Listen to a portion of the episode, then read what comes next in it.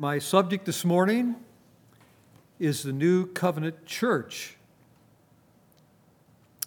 Grace Bible Fellowship is a New Covenant church.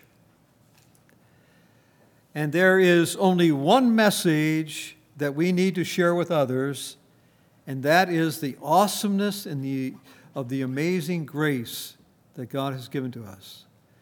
Just how much He loves us is unbelievable. But, but most, most of us never hear about just how much He loves us. So we're going to start in the book of Hebrews this morning, and we're going to go to Hebrews 1 1 through 3.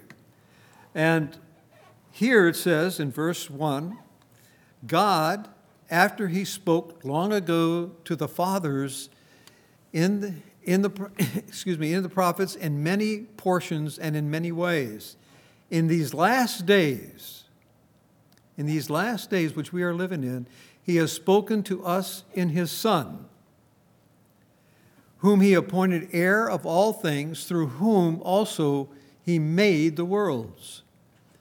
And then in verse 3, and he is the radiance, Jesus Christ is the radiance of his glory and the exact representation of God's nature, of his nature, it says and upholds all things by the word of his power, when he had made purification of sins and sat down at the right hand of the majesty on high.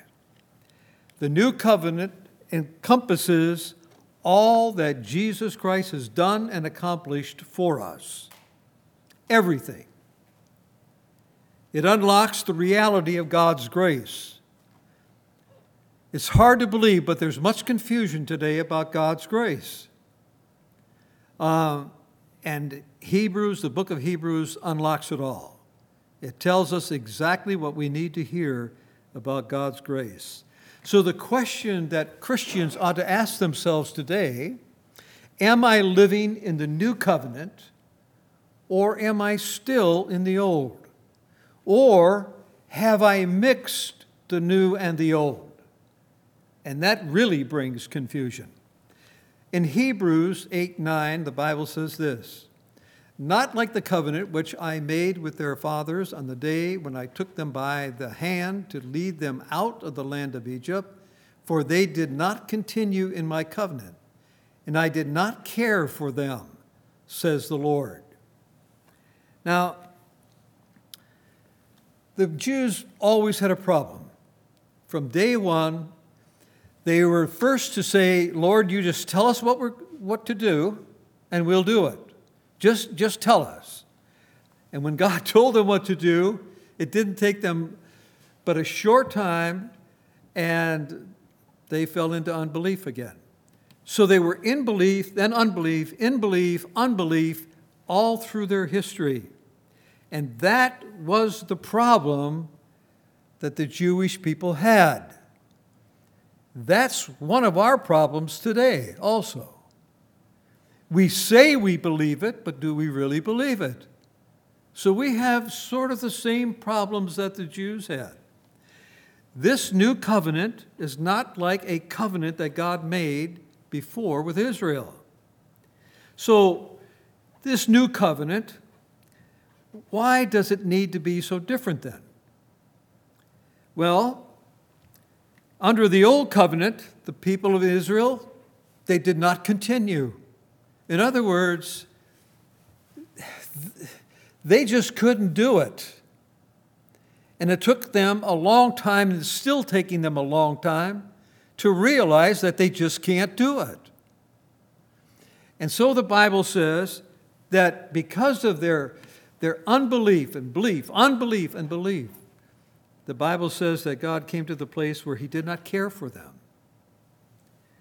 Now, the new covenant is different. It's not up to us. The new covenant has a solution. It maintains our salvation. Once we've accepted Jesus Christ as our personal Savior, we are saved forever. Forever. We don't lose it. we have been guaranteed that we would have it forever. And the Bible says He always cares for us. In the Old Covenant, it says that He did not care for them because they couldn't do it. They promised to do it, but they couldn't do it. In the Old Testament, Gentiles, which is every one of us here, Gentiles had no covenant, they had no promise, they had no hope, and really they had no God.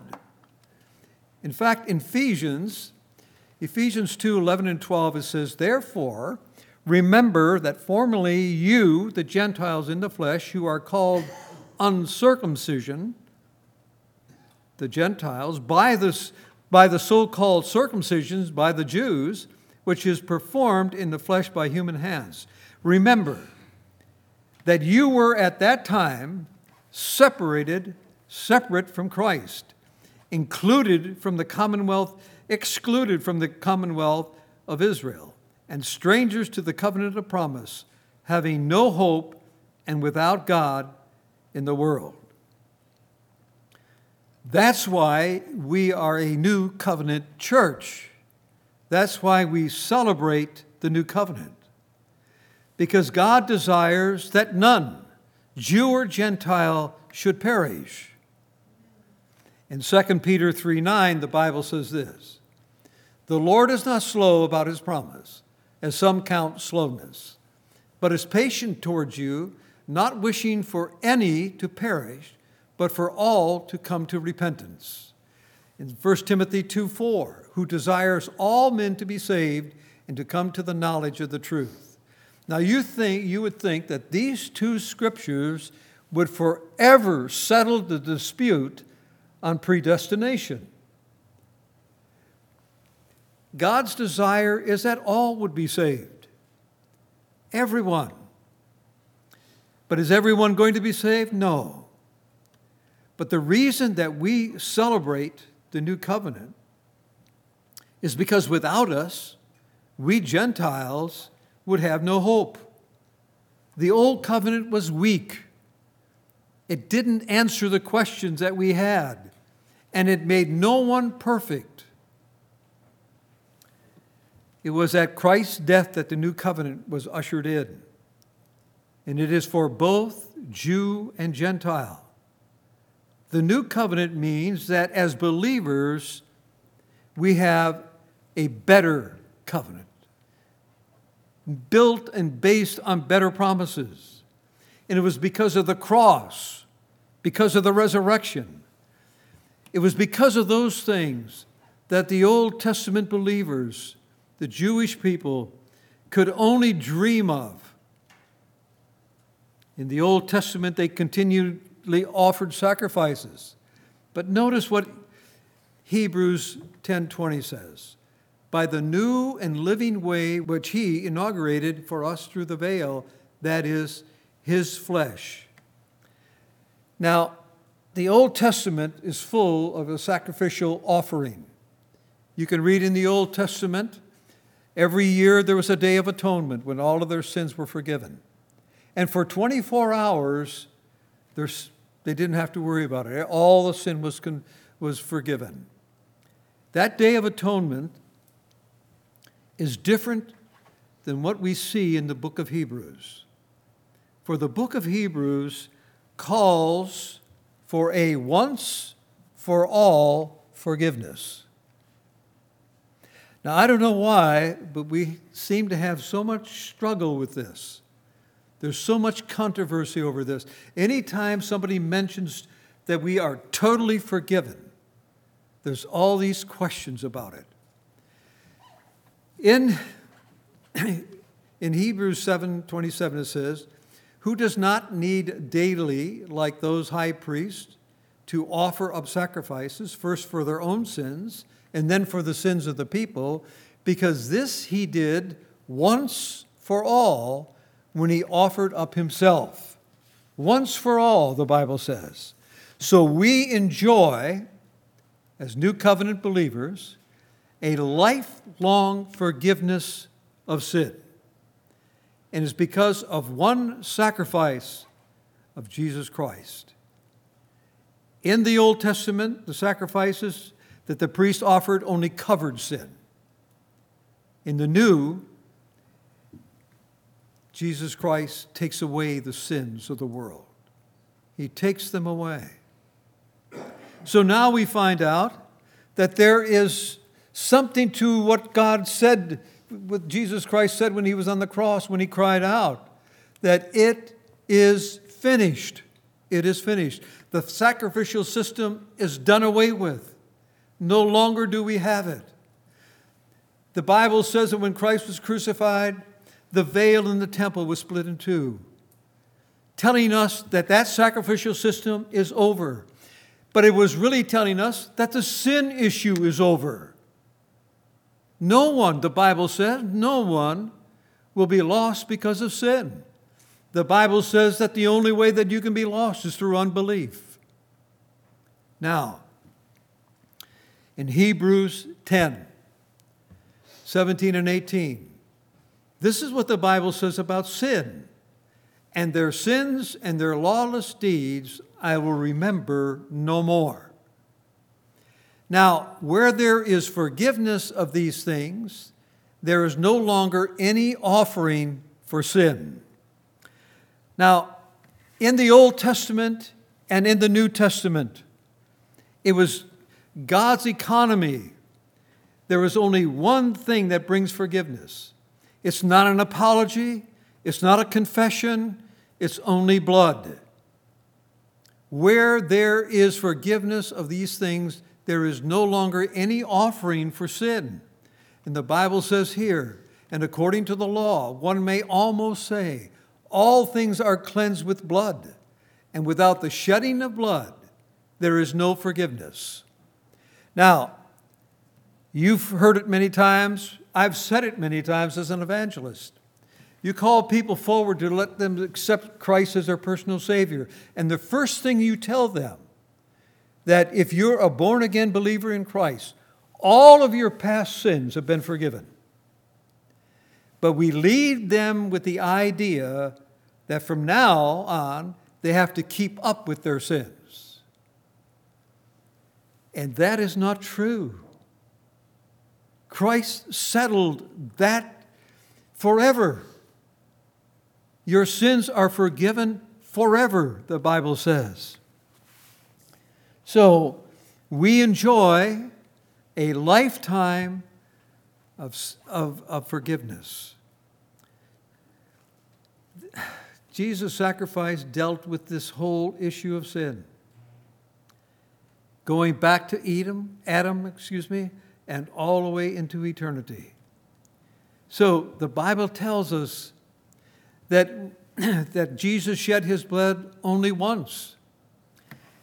If we feel that we have to confess our sins, and if blood is the only way to bring forgiveness, Christ would have to die again.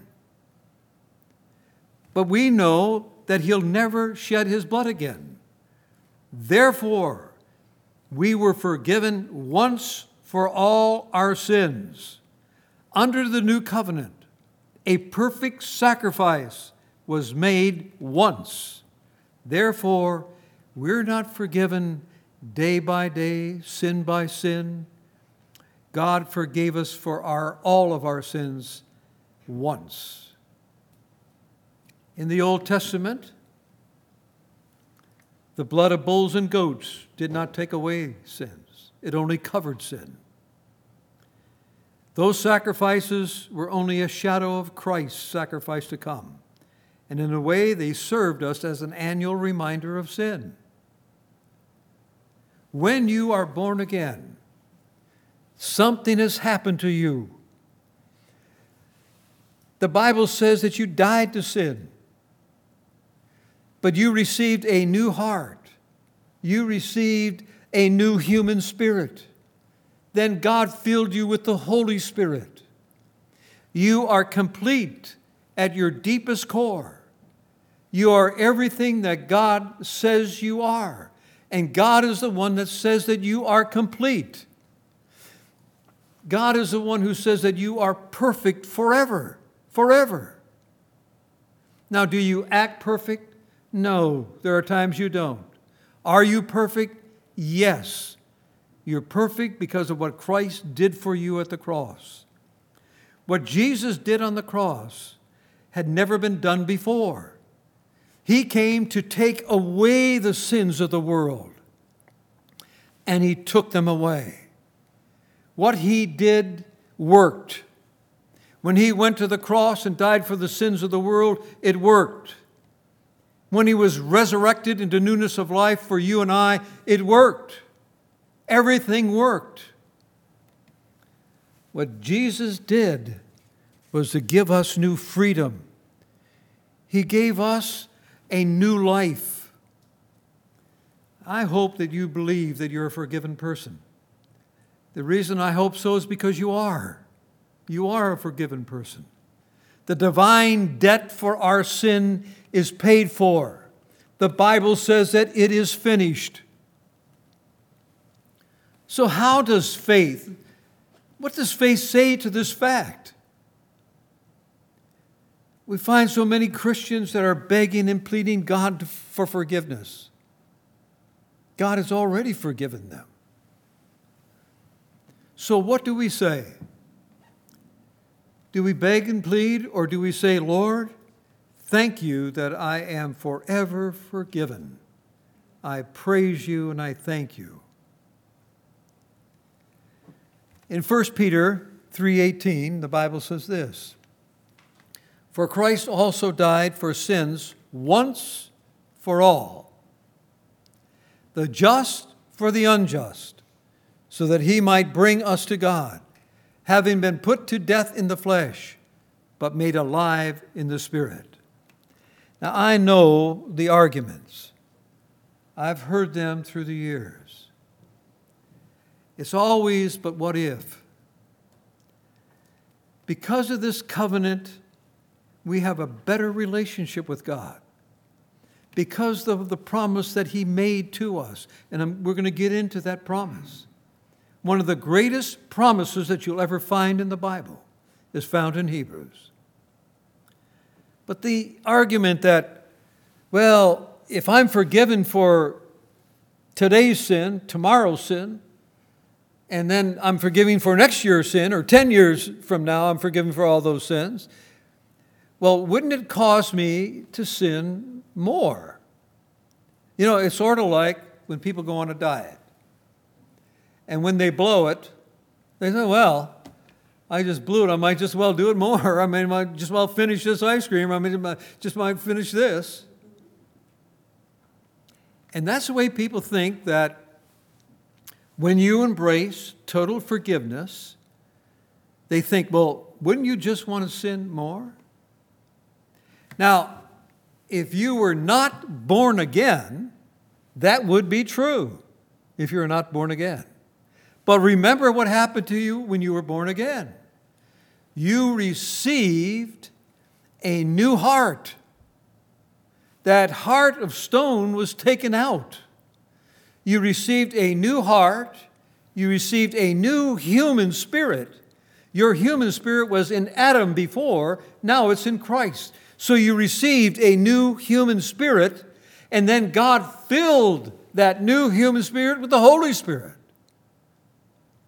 So your desires at your deepest core is you really don't want to sin. You still sin, but you don't want to. At your deepest core because we listen to what's always going on up here. All these thoughts. We feel there's something's wrong with us because look at all these thoughts that I'm thinking. And the Bible is going to tell you that there's nothing wrong with you. There's nothing wrong with you at all.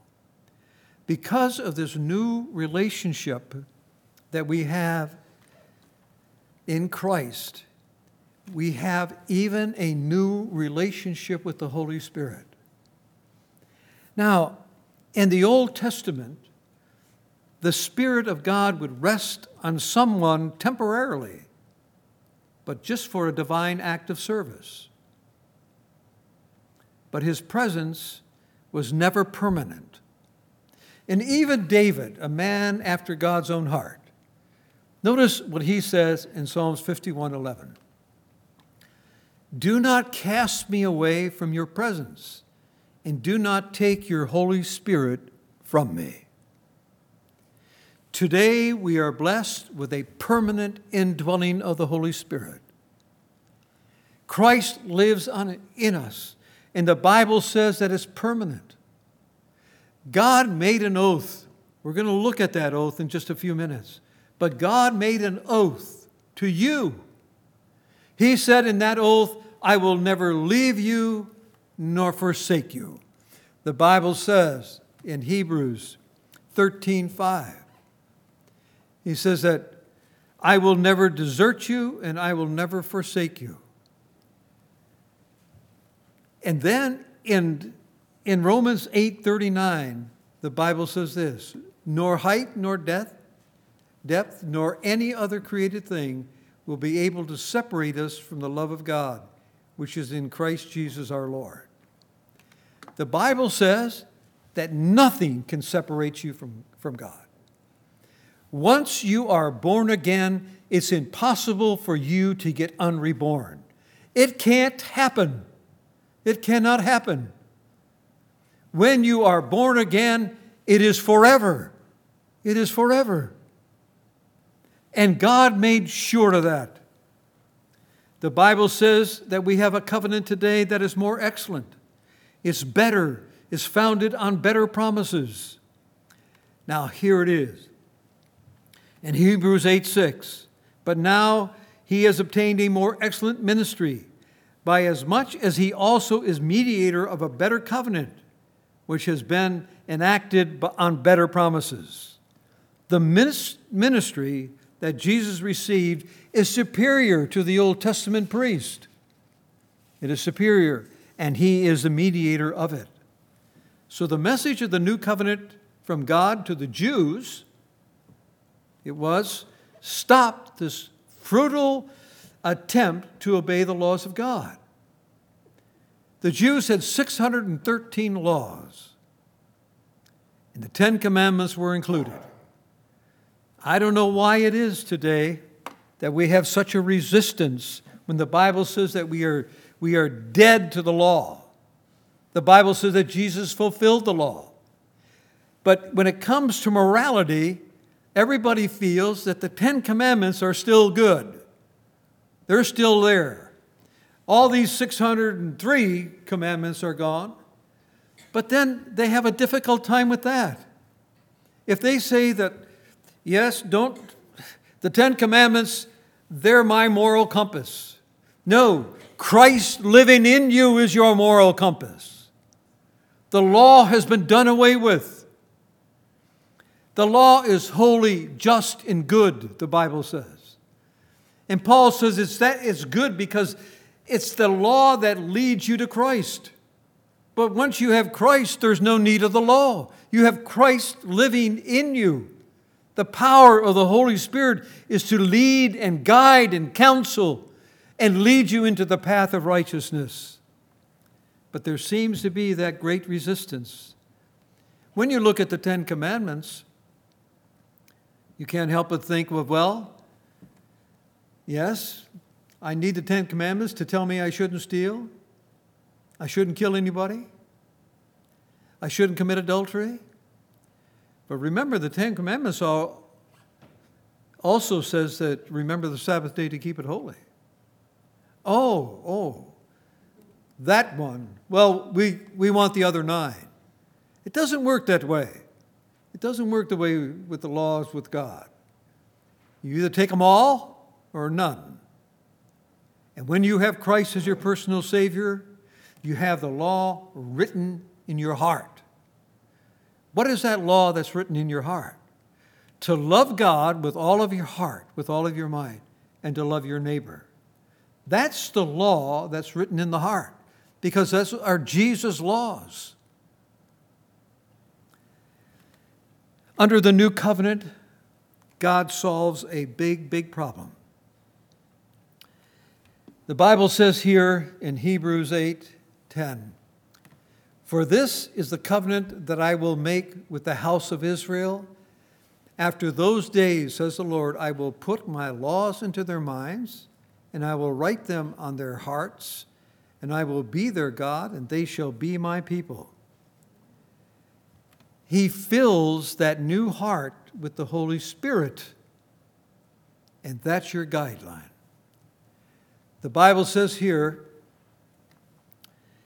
in 1st or 2 Timothy 2:13, if we are faithless, he remains faithful for he cannot deny himself.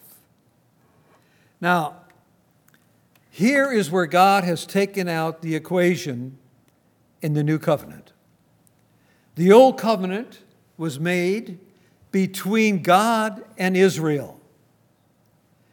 The New Testament, the new covenant, is made between God and God. And you are out of the equation. And I'll show you how that works. God made a promise. It is found in Hebrews 6 16 through 19. For men swear by one greater than themselves, and with them an oath given as confirmation in an end of every dispute. And that is true from the president on down when they make an oath, so help me God, a higher power. Now, I have made that when I joined the Marine Corps.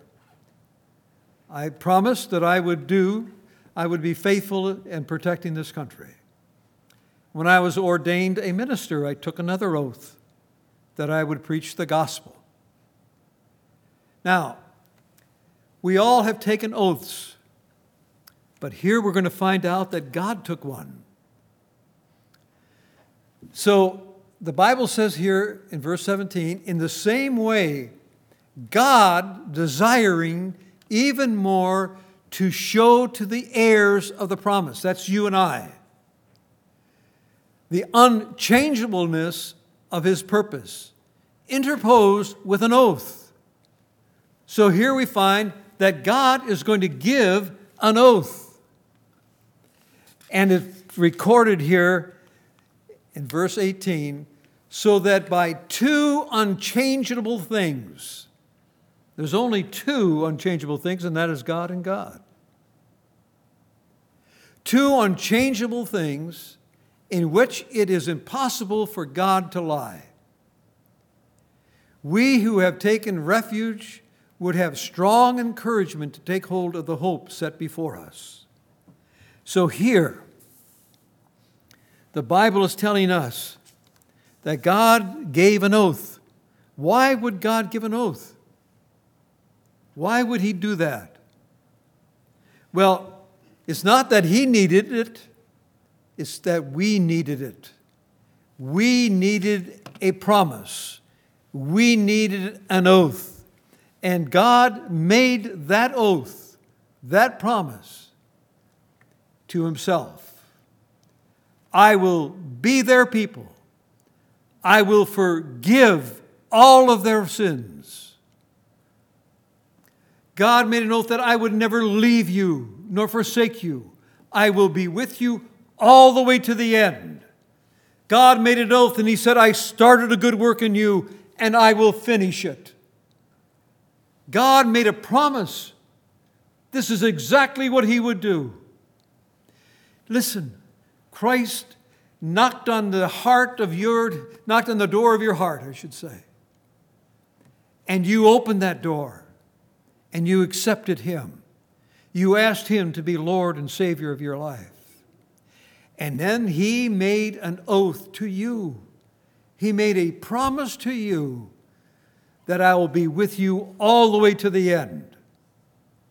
I will never forsake you. Never. I started a good work in you. I'm going to finish it. Trust me. That is your anchor. And the Bible says, this hope we have as an anchor of the soul, a hope both sure and steadfast, and one which enters within the veil. Yes, we have an anchor, and that anchor is the new covenant that God made with us. Yes, I'm proud to say we are a new covenant church. We believe what God says is true. We believe that what He said, He meant. Lo, I am with you always. Keep in mind that faithfulness to God has, has been and was the old covenant problem and is now solved in the new covenant. God makes it all about Him. He remains faithful when you may be faithless. The promise that God made to Himself is all about Him. It's not about you. It's not about you at all. You simply participate in the promise that He gave to you. But it doesn't depend on you keeping your end of the bargain. He made a promise that He would keep His end of the bargain. Satan makes sure that it's all about you. You know, when it comes to this total forgiveness, when it comes to salvation, as we know, there's a large portion of Christianity that believe you can lose it. Others believe that you can't lose it, that it's there, it's solid, it's forever. But there are a great deal of beautiful and wonderful Christians who believe that you can lose it. And the reason they believe that they can lose it because it depends upon them. And through the years, I have heard almost everything, I think, about losing their salvation. What if I, now notice it's the I, what, what if I don't believe anymore? What if I continue in my sin? What if I don't forgive? It's all about what I. And Jesus Christ took that away. It's not about you, it's about Him. He has promised you, He's given you an oath that He would never leave you, never forsake you, that your sins are forgiven forever, forever. What an awesome God we serve. I mean, it is unbelievable. Jesus did the unthinkable. He took us out of the equation. And now it's all about his promise to himself. Now, Next week, we'll participate on the first, first Sunday of the month. We participate in the Lord's Supper. And every, every time that we participate that, I'm reminded of the new covenant. That we are a new covenant church, that we are new covenant believers. Notice what he says in Luke. Luke 22 20. This was at the Lord's Supper, and in the same way, he took the cup after they had eaten, saying, This cup, which is poured out for you, is the new covenant in my blood. Every time we participate in the Lord's Supper, we are saying, Thank you. Thank you, Lord, for the new covenant. Thank you for the oath that you made to us. Thank you for the promise that is sure, it's solid, and we have it all of our lives. Now, the new covenant is not a covenant between God and us. It isn't. It's a covenant made with Himself. And under the new covenant, our salvation is secure, it's rock solid. We are secure in Christ. We are the beneficiaries of a covenant that we did not start and that we do not maintain. He does it all. He does it all. In Hebrews 7:22, the Bible says this: so much the more also Jesus has become the guarantee of a better covenant. Jesus Christ guarantees us that the new covenant is built on what he has done, not on what we can do. We are the new covenant believers. This is the gospel. This is the gospel of grace. This is everything that we need to know. This what brings us, this is the anchor that we have. We have an anchor knowing that God made that oath to you and I. We live from the heart, and if we live from the heart, we give from the heart. We give from the heart. Everything we do is from the heart. Because God gave us a new one. It's not, it's not hard for us to do that, to live from the heart, to give from the heart. It's not, it's, it's not hard for us to do that. That's part of who we are. We are in Christ. Christ is in us. What an awesome God we have. He makes sure that we would have an anchor, and we have it. Shall we pray? Our Heavenly Father, we praise you and we thank you for the oath that you made to us. We thank you, Lord. We, we're thankful for that anchor that we have, knowing that you cannot lie. When you said that you'd never leave us nor forsake us, when you said you'd be with us all the way to the end, when you told us that you started a good work in us and you're going to finish it, when you told us to walk by the Spirit, that you would, you would send the Holy Spirit to encourage us, to counsel us, and to step by step let you rule. We're thankful, Father, that we can count on it. And we pray that as we think about it and as we meditate on it and as we read through the book of Hebrews, we'll become more and more convinced that everything you said is true. It's not a lie. Thank you, Lord, for everything.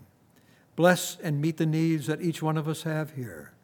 For we ask it all in the name of Jesus Christ. Amen.